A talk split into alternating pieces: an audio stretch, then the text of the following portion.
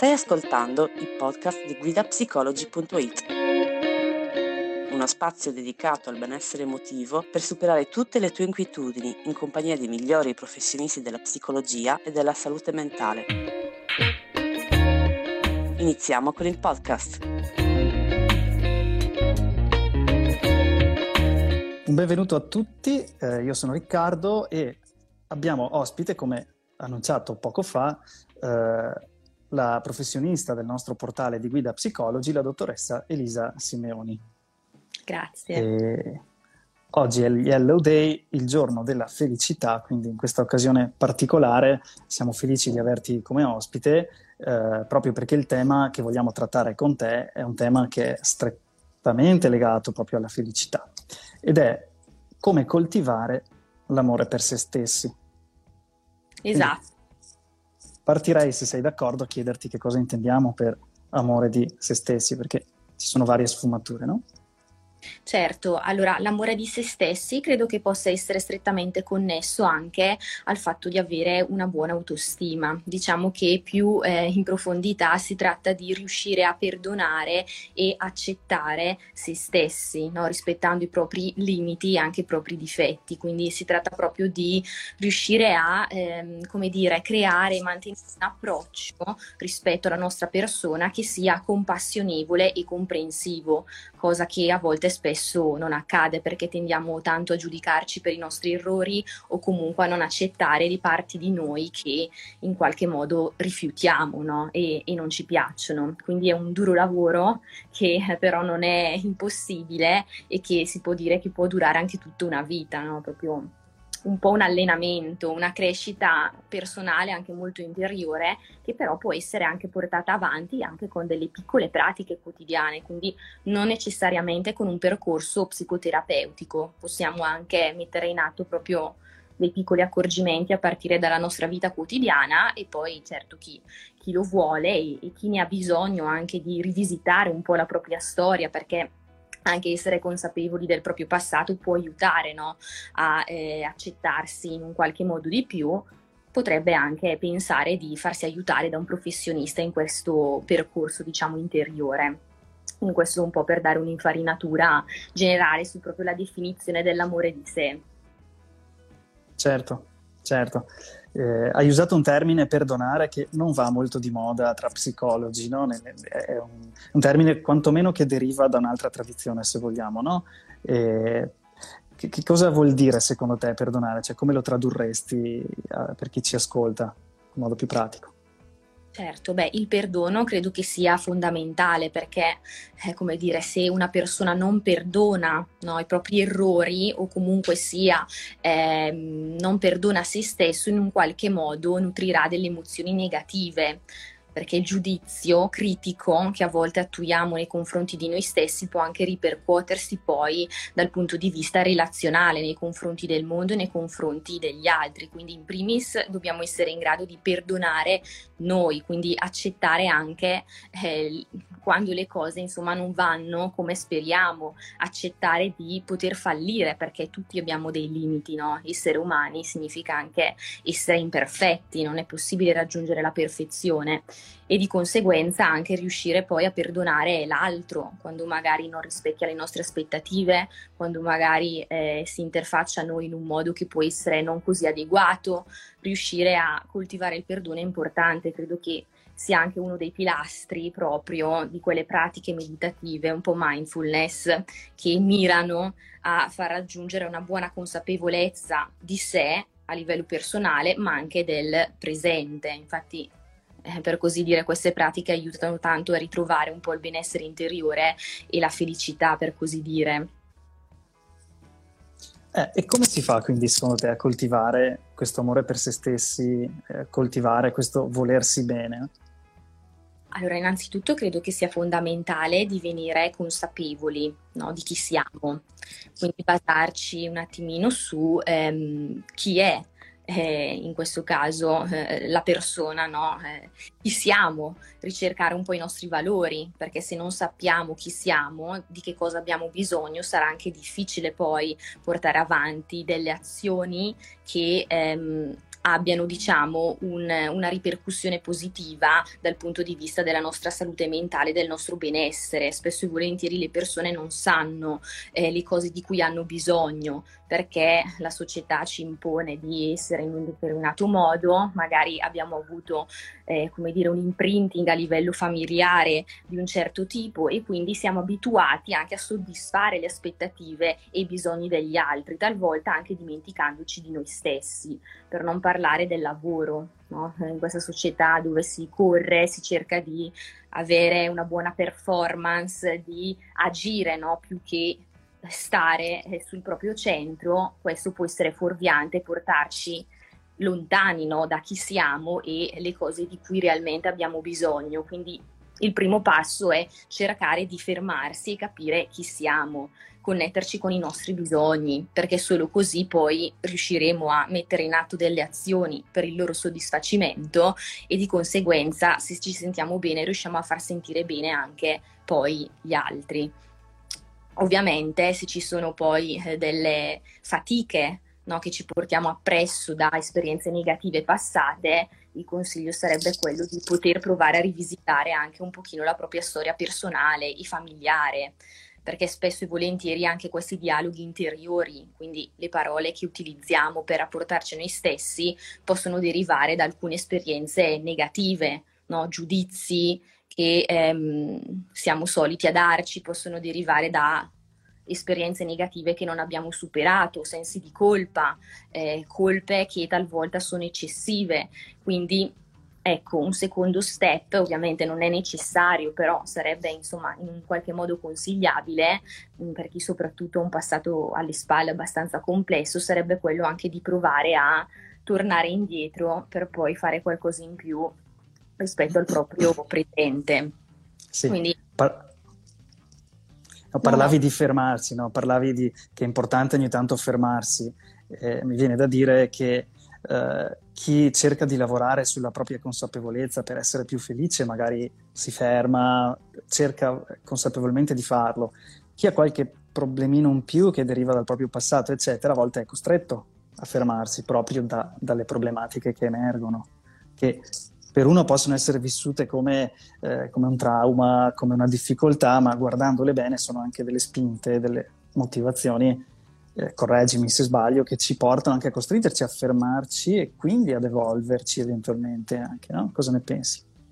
No, penso che sia giustissimo, nel senso che poi spesso e volentieri ehm, si arriva a chiedere aiuto solo nel momento in cui se ne sente un reale bisogno o quando si sviluppa un sintomo comunque una crisi forte dal punto di vista esistenziale che costringe la persona a prendere in mano la situazione. Quindi anche qui, non per discostarci dall'obiettivo che è quello poi di parlare dell'amore di sé, anche il sintomo, anche il comportamento in un qualche modo fastidioso come può essere un'ansia, una depressione, può essere anche connotato positivamente perché è come se costringesse la persona a dire ok, qualcosa non va.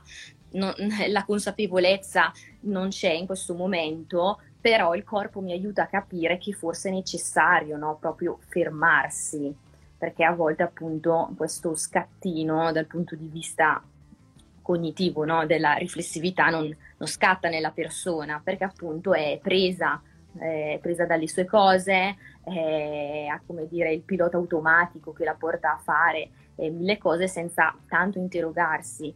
Quindi in un qualche modo, in questo senso, il sintomo può essere anche utile perché costringe proprio la persona a dire adesso devo fare qualcosa per me, devo capire che cosa non va nella mia vita. Certo. Eh, leggevo tra le domande qualcuno che ci ha seguito nella diretta precedente dove parlavamo eh, di relazioni di coppia, no? Allora io ti farei questa, questa domanda. L'amore per se stessi dentro la coppia, quanto è importante e come funziona? Allora, l'amore per se stessi, come eh, appunto no, possiamo pensare, è il primo passo no, per riuscire a stare bene anche con l'altro e quindi a creare e eh, sviluppare, così come mantenere relazioni di coppia che siano funzionali, perché, come dire, se non accettiamo in noi quelle parti no, un po' eh, che rifiutiamo, è difficile che poi riusciremo ad accettare anche l'altro nei suoi difetti, nei suoi errori. Quindi è il primo tassello per riuscire a stabilire relazioni sane in questo senso. Poi ovviamente eh, qua eh, ci addentriamo in un terreno che è abbastanza complesso perché quanto posso concedermi di mettere da parte me stesso per l'altro, anche qui è una bella lotta. Si dice che in realtà bisognerebbe essere in grado di andare incontro all'altro, ma anche in grado di riuscire a stabilire dei propri confini, quindi imparare a dire ciò che non ci piace, a far valere i nostri bisogni, i nostri diritti, perché talvolta anche dire di no e non assecondare sempre l'altra persona è funzionale. All'interno di una relazione, infatti, è bene anche avere degli spazi di autonomia, degli spazi personali dove coltivare le proprie passioni, i propri obiettivi, perché questo fa bene alla coppia e questo spaziettino individuale che si può avere all'interno di una relazione di coppia funzionante aiuta poi a stare bene con l'altro. In questo senso possiamo sentirci liberi di essere noi stessi, anche se abbiamo deciso di condividere insomma, un, un pezzo della nostra vita con un'altra persona. Quindi penso che l'amore di sé possa anche eh, rispecchiarsi in questo atteggiamento, no? tenere in considerazione l'altro, ma soprattutto anche noi, perché se stiamo bene noi possiamo far star bene l'altro. Quindi... Anche per non perdere il proprio baricentro, giusto? In modo da riuscire a mantenere un certo equilibrio funzionale, vitale. Esatto, non so se ho risposto in modo esaustivo, però ecco, cerco insomma. Credo proprio di sì. E quando invece questo amore di sé manca, quali sono poi le conseguenze, anche a livello pratico? Allora, le conseguenze possono essere innumerevoli, perché possiamo parlare anche dal punto di vista psicologico, come dicevamo prima, nel peggiore dei casi, ad arrivare ad accusare stress ansia, eh, depressione, perché quando ci sentiamo sopraffatti e soprattutto non ci amiamo, non ci apprezziamo, non siamo compassionevoli con noi stessi, a lungo andare potremmo proprio accusare problemi dal punto di vista psicologico, oltre che relazionale anche la nostra salute poi ne risente perché siamo stressati, ansiosi o comunque sempre con l'umore in down, il nostro fisico si sentirà più affaticato, più stressato, potrebbero emergere anche dei disturbi no? proprio fisici, il nostro sistema immunitario potrebbe eh, andare un po' a cedere, ovviamente questo quando mh, la persona sostiene eh, un, um, un atteggiamento di questo tipo prolungato, non bastano due o tre giorni no, di ehm, come dire, mancato amore con se stessi per incorrere in questa problematica sia dal punto di vista fisico che psicologico. Poi altre cose che potrebbero succedere sono anche ehm, riconducibili all'attività lavorativa, potremmo essere meno concentrati, potremmo ehm, come dire, non riuscire ad instaurare più relazioni autentiche, ehm, potremmo avere diciamo, una scarsa fiducia in noi stessi. Le ripercussioni sono veramente tanti, sia dal punto di vista personale, relazionale, professionale che anche eh, salutare. Quindi ecco, diciamo che è proprio un po' un diritto e anche un dovere quello di prendersi cura di noi. Certo, è, interessante quando, eh, quando dicevi che a lungo termine, di fatto, se non ho capito male, eh, il fatto di parlarsi in un certo modo, di dialogare in se stessi in un certo modo, comporta poi eh, delle conseguenze anche fisiologiche, se vogliamo, no? eh, proprio nella cascata anche neuroendocrina, immunitaria e tutto quanto, quindi è molto interessante questo. Sì, esatto, è così, perché alla fine mente e corpo sono interconnessi come il corpo è connesso alla mente, la mente è connesso con il corpo, quindi a volte si tende a fare proprio un po' una distinzione no? tra l'aspetto del corpo, l'aspetto medico e l'aspetto più mentale, personale, dimenticandoci che invece l'una e l'altra hanno un'influenza, quindi se stiamo bene noi con noi stessi di sicuro anche il corpo ne gioverà e viceversa, a volte anche consigliabile partire proprio dal corpo, quindi fare una buona attività fisica se piace, perché ci sono anche diverse tipologie di attività sportive, non è che bisogna per forza fare uno sport che non ci piace, basta una camminata piuttosto che anche qui no, la conoscenza di noi stessi è importante perché ci consente di capire quello che ci piace, quello che ci può far star bene. Quindi partire dallo sport, anche magari da un massaggio rilassante, questo può avere delle ripercussioni positive anche proprio sul nostro stato d'animo, sul nostro umore, sulla nostra compassione, tra virgolette, che, posia- che, possiamo avere nei confronti di noi stessi, perché se siamo più rilassati, meno tesi, meno stressati, forse siamo anche più predisposti ad adottare un atteggiamento positivo nei confronti di noi. Quindi se la persona non se la sente di partire dalla propria mente in un qualche modo, perché può essere più faticoso, chiaramente è possibile anche partire dal corpo, quindi questo diciamo che può essere anche un vantaggio. Rimanendo sulle questioni pratiche, eh, leggo una domanda che riguarda l'autostima, no? quindi in qualche modo eh, il volersi bene, l'amore per se stessi che si trasforma anche in sicurezza di sé. No? Eh, come si fa? Cioè, questa persona ci chiede intanto se l'autostima si può imparare anche ad una certa età, come dire, o se è troppo tardi. No, no, l'autostima è mh, un processo in divenire, in costruzione. Chiaramente se noi agiamo prima è meglio perché evitiamo di vivere anni no? nella nostra vita in modo frustrato, in modo triste, poi ognuno manifesta il proprio malessere in diversi modi, però non è mai troppo tardi, si può iniziare a 40, 50 anni, si può iniziare anche dalle piccole cose, iniziare anche proprio dagli esercizietti pratici, ad esempio potremmo provare a capire di che cosa fino ad ora noi siamo grati all'interno della nostra vita. C'è un esercizio che è il vaso della gratitudine per dare anche un po' delle piccole chicche che eh, aiuta in questo diciamo, processo di eh, felicità e amore verso di sé consente di far scrivere alla persona su un foglietto ogni giorno tre cose per le quali la persona è grata. Così per ogni giorno, poi a fine settimana o alla fine del mese, no, questi foglietti dovrebbero essere imbucati in un cosiddetto vaso, è possibile riprenderli e rileggerli tutti per vedere come è possibile anche focalizzarsi sull'essenziale o comunque sulle piccole cose per stare bene. Cioè è proprio necessario provare a focalizzarsi un po' su quello che già abbiamo piuttosto che su quello che non abbiamo. Certo. Stavo leggendo di nuovo le domande, dato che insomma, se riusciamo a dare qualche risposta, credo sia molto eh, interessante anche per chi ci sta seguendo. Eh, qualcuno chiede, può sembrare una domanda scollegata, ma vorrei capire se invece la possiamo collegare. Come superare un momento di stress e di ansia in cui ci si sente frustrati e con la paura di non uscirne più?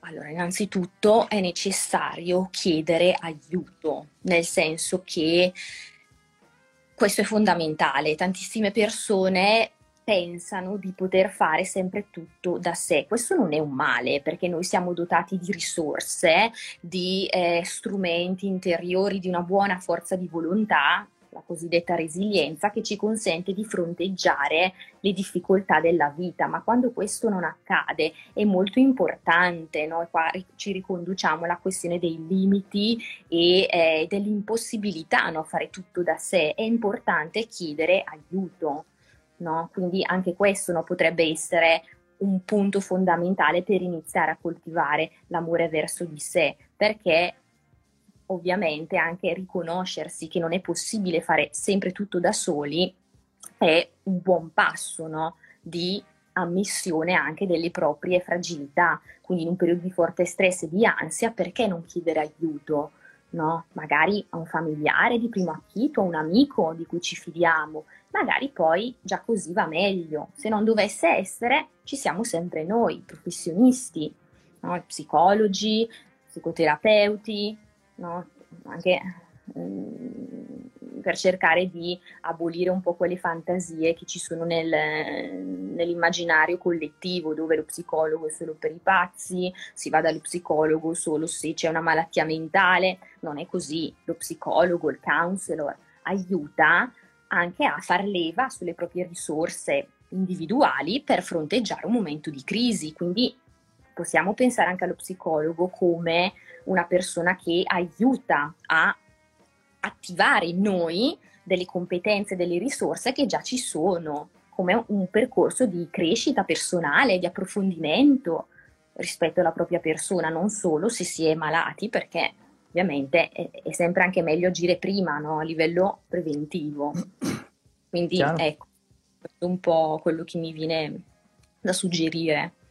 Poi aggiungo, se permetti, che anche noi psicologi, anche noi stessi, dobbiamo esercitare per sempre, sostanzialmente non c'è una fine, dobbiamo esercitare di continuo l'amore per noi stessi proprio anche per eh, mantenerci in grado di aiutare gli altri. Esatto. Dobbiamo anche degli psicologi che ci seguono, quindi...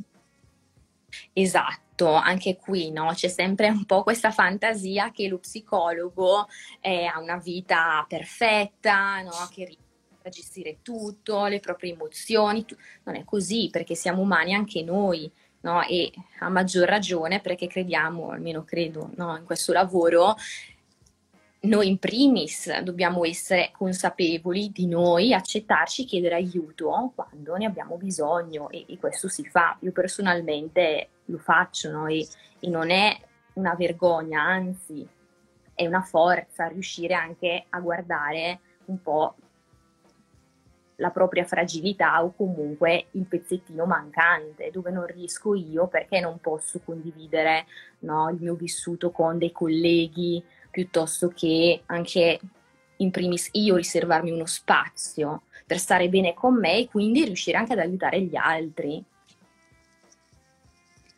Sì, eh, cambio un attimo tema e vediamo se riusciamo a dare risposta anche su questo, eh, perché ho visto più di una domanda su questo tema, ovvero il disturbo alimentare, mm-hmm. che è una cosa molto specifica, ma eh, in che modo si può ritornare ad amare se stessi o trovare la, la capacità di amare se stessi in presenza di disturbi che sembrerebbero invece andare proprio in senso opposto? Ecco, allora i disturbi alimentari sono dei disturbi abbastanza complessi che assolutamente richiedono un intervento, talvolta non solo dello psicologo, ma anche proprio di un'equipe multidisciplinare che prevede eh, l'ingresso anche di un nutrizionista che può aiutare la persona a regolarsi dal punto di vista alimentare, perché spesso queste persone o vanno in restrizione e quindi non mangiano più per X motivi, no? perché hanno bisogno di ritrovare una padronanza, un controllo rispetto alla propria vita che sembra sfuggire di mano, perché hanno subito una grave perdita e quindi l'appetito viene a mancare, poi si instaurano altre dinamiche. È un percorso che va affrontato a livello proprio multidisciplinare. Oppure troviamo anche l'altro versante, persone che vanno ad abbuffarsi nel cibo, la cosiddetta fame emotiva, o che esagerano anche per regolare dal punto di vista emotivo ciò che non va. La persona potrebbe aver trovato nel cibo il palliativo, no? il sostituto per gestire la propria emotività. Mangio quando sono stressata, mangio quando ho avuto eh, una brutta fatica a lavoro, mangio perché sono insoddisfatta e qui si instaura no, già eh, una prima difficoltà No? La regolazione emotiva delle proprie emozioni non passa attraverso la persona, ma attraverso il cibo. Quindi sicuramente è, è un aspetto no, da considerare questo qui, riuscire a, ad aiutare la persona a regolare la propria emotività in modo funzionale, senza per forza ricorrere al cibo. No? Quindi qui l'intervento, ripeto, psicologico, psicoterapeutico, anche talvolta eh, di medici, nutrizionisti, è fondamentale perché non è automatico riuscire a ristabilire un rapporto positivo con se stessi se c'è un problema alimentare forte no? che sottende altre problematiche di gestione emotiva, di mancata accettazione di sé, eh, di un focus eccessivo alla propria fisicità, al proprio peso corporeo, che ovviamente non è il problema, perché il problema solitamente è la mancata accettazione di sé e della propria persona, che va a trovare un modo no? per compensare questa autodifettosità in questa maniera. Non so se mi sto spiegando, no? Trovare in un qualche modo una soluzione per questo vissuto di inadeguatezza che la persona colloca lì, no? nel cibo. Quindi se mangio non vado bene, se non mangio e magari vado in restrizione, allora no? inizio ad, essermi, eh, ad essere padrona di me, ad apprezzarmi di più, eh, sono più bella, mi accetto di più e, e, tutto un discorso di questo tipo, che però non va bene, no? eh, ci sono difficoltà interiori eh, da, da, da, guardare e, e, da risolvere in un qualche modo. In qualche modo se io non mi accetto come sono, devo creare una realtà parallela diversa in cui non mangio oppure mangio troppo, adesso era solo nell'esempio, una realtà parallela in cui potermi accettare, però questo spesso poi si trasforma in qualcosa di disfunzionale. Eh sì, perché poi Al... disfruttare è insidioso, no? È... Ehm, diventa anche una sorta di dipendenza, cioè la soluzione un po' disfunzionale per riuscire a ritrovare il mio valore di sé, ma non è una strategia funzionale questa che a lungo andare ci può portare effettivamente un amore sano per noi, anzi, quindi attenzione no? quando si tratta di, di rapporto col cibo. Certo. Sto leggendo una domanda, vediamo un po'. Allora, se si raggiunge una consapevolezza di amore per se stessi, come fronteggiare le persone che sono invidiose, critiche, a cui piace discutere di argomenti destabilizzanti, ovvero, provo a generalizzare un po' la domanda, quando si matura un certo amore per se stessi, come gestire gli altri? Allora, questo, no? E cercherò comunque magari di essere breve. Ehm, la persona che ama se stessa o comunque si apprezza, no? una buona autostima, come abbiamo detto prima, si comprende, si scusa, si perdona, riesce anche a instaurare nei confronti degli altri positivi o negativi, tra virgolette, che siano una comunicazione di tipo efficace, la cosiddetta comunicazione assertiva. No? Che cos'è? No? è la capacità di far valere il proprio punto di vista, i propri sentimenti, i propri bisogni, la propria opinione senza prevaricare però l'altro. Quindi questo cosa significa in termini pratici? Che se ci ritroviamo di fronte ad una persona che tenta sempre in un qual modo di svalutarci, criticarci, di buttarci addosso le sue cose negative, noi abbiamo la possibilità di scegliere. Una persona che si ama può scegliere se comunicare in modo assertivo come si sente e quindi dire ogni qualvolta che mh, mm, parli in questo modo, io mi sento attaccato, ferito, eh, non mi va, no? E quindi proprio dichiarare il proprio sentimento piuttosto che anche scegliere di andarsene, chiudere la conversazione, non incalzare, perché se incalziamo poi la conversazione potrebbe andare in escalation e quindi effettivamente da una piccola discussione creare un grande conflitto abbiamo diverse possibilità. La persona che si ama e si apprezza sa di poter scegliere se rispondere in una certa maniera, se andarsene, se chiudere il rapporto, se eh, dire alla persona come si sente per cercare di migliorare no, questo tipo di relazione che magari si è instaurata, a differenza di una persona che invece non si accetta comunque ha delle fatiche rispetto all'amor proprio che tende a subire, no? Spesso e volentieri eh, queste persone che hanno una bassa autostima o che comunque non riconoscono abbastanza il potere che hanno in loro stessi, quindi l'amore che hanno verso di sé, tendono a sottomettersi, subire, farsi andare bene le cose, eh, essere un po' spugne no, di queste persone negative e, e questo eh, non fa bene sia dal punto di vista psicologico che, che fisico. Quindi Chiaro quindi anche saper gestire... Scusami. Sicuramente dobbiamo sempre avere in mente che noi abbiamo il potere di scegliere, no? abbiamo una scelta di chi circondarsi, cosa dire, come dirlo. Non siamo obbligati a far nulla. Certo, anche questo fa parte dell'amore di sé, no? di coltivare anche queste competenze, se vogliamo, anche sociali, certo. relazionali. Certo. Bene, le domande sarebbero molte, ma come, come sempre, insomma, eh, le persone potranno contattarti eventualmente in privato. Noi abbiamo fissato questo post, questo commento con i link alle tue attività, per cui eh, chi avesse bisogno di contattarti lo può fare e approfondire eventuali questioni. Eh, se ti va in due parole di riassumere proprio in modo molto molto molto ristretto i concetti più importanti che abbiamo detto oggi, ma proprio giusto per lasciare questa diretta eh, alle persone in modo più chiaro. Allora, quindi cercando di tirare un po' le fila, amare se stessi è importante perché ci consente di avere una buona salute, eh, un buon umore, una buona opinione di noi e anche riuscire a stare in relazione in modo funzionale con gli altri.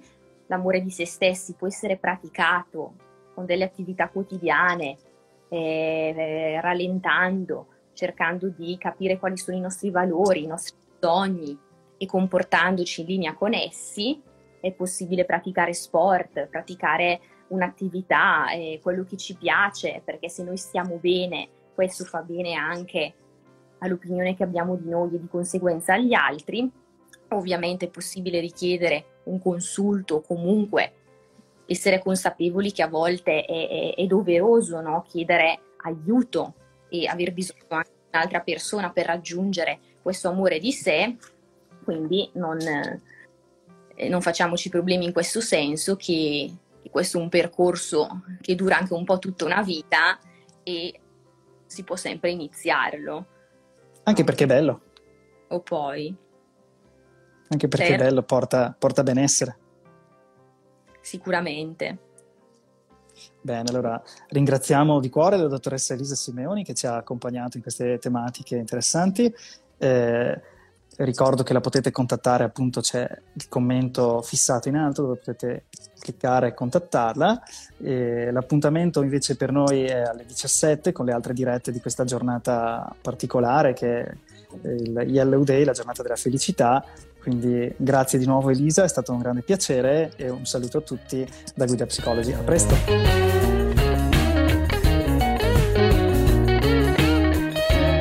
Speriamo che il podcast di oggi ti sia piaciuto. Ricorda che tutti questi temi sono disponibili sul nostro portale web guidapsicology.it. Inoltre puoi vedere il video completo sull'Instagram TV di Guida Psicology. Al prossimo podcast!